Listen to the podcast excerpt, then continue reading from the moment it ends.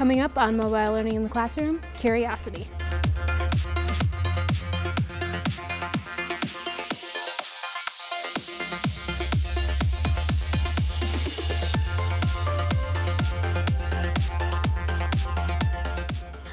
Hi, I'm Zoe. Welcome to Mobile Learning in the Classroom. Today we're going to be looking at an app called Curiosity.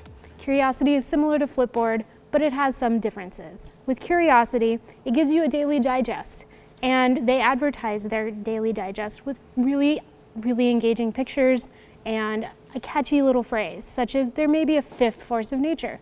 So it's designed to make you want to know more. The sugar high is a myth. Now, I know my parents accused me of having sugar highs frequently as a kid, so I would want to read this and figure out, is it really a myth? Curiosity will give you a daily digest of things that they think are interesting. You can also go through and look under subjects, and it'll give you a pictorial representation of a bunch of different subjects that if you find one you find interesting, you can click on. So bears. So if you have kids, small kids generally are really fascinated by animals, so you can click on bears, and it'll automatically pull all of the articles that are about bears. So when you find one that you like, you can click on it, and when it loads, you can read through, and again, it combines text with images, and then it gives you videos. Some of the videos are short, and some of the videos are longer. So as you go through, you can read, watch the video, it'll give you some points to think about, and then when you're done, if you click on the heart at the bottom, it will give your profile an extra little thing. So it'll keep track of what you read. So you, you always know what you've read.